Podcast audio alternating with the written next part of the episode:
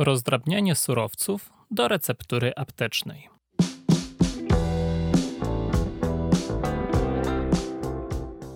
Jednym z czynników warunkujących odpowiednie właściwości farmakokinetyczne i farmakologiczne wytwarzanego leku recepturowego jest stopień rozdrobnienia substancji aktywnej.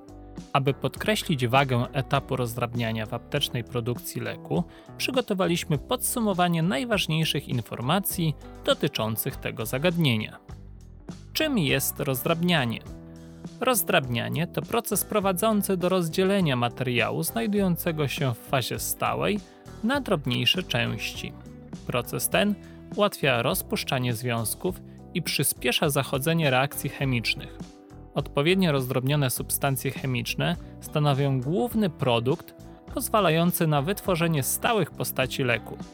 Ponadto mogą być wykorzystywane jako elementy do przygotowania m.in. granulatów, tabletek, zawiesin i roztworów. Podział substancji rozdrobnionych. Farmakopea rozróżnia cztery stopnie sproszkowania substancji wykorzystywanych w recepturze.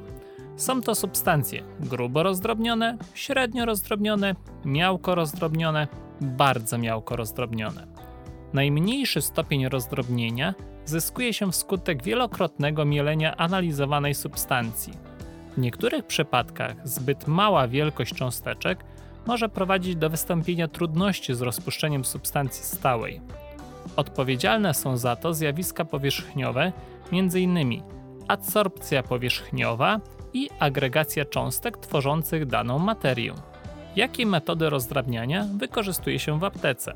Do rozdrobnienia niewielkich porcji substancji wykorzystuje się głównie moździerze.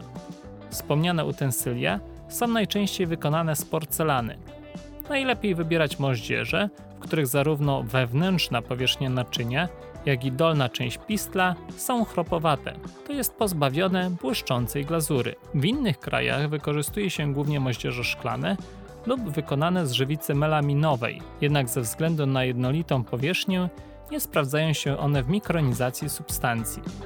Skuteczność procesu rozdrabniania zależy przede wszystkim od włożonej siły, szorstkości powierzchni, kształtu pistla, częstości zeskrobywania proszku przylegającego do powierzchni moździerza i pistla oraz sumarycznej ilości wykorzystywanej substancji.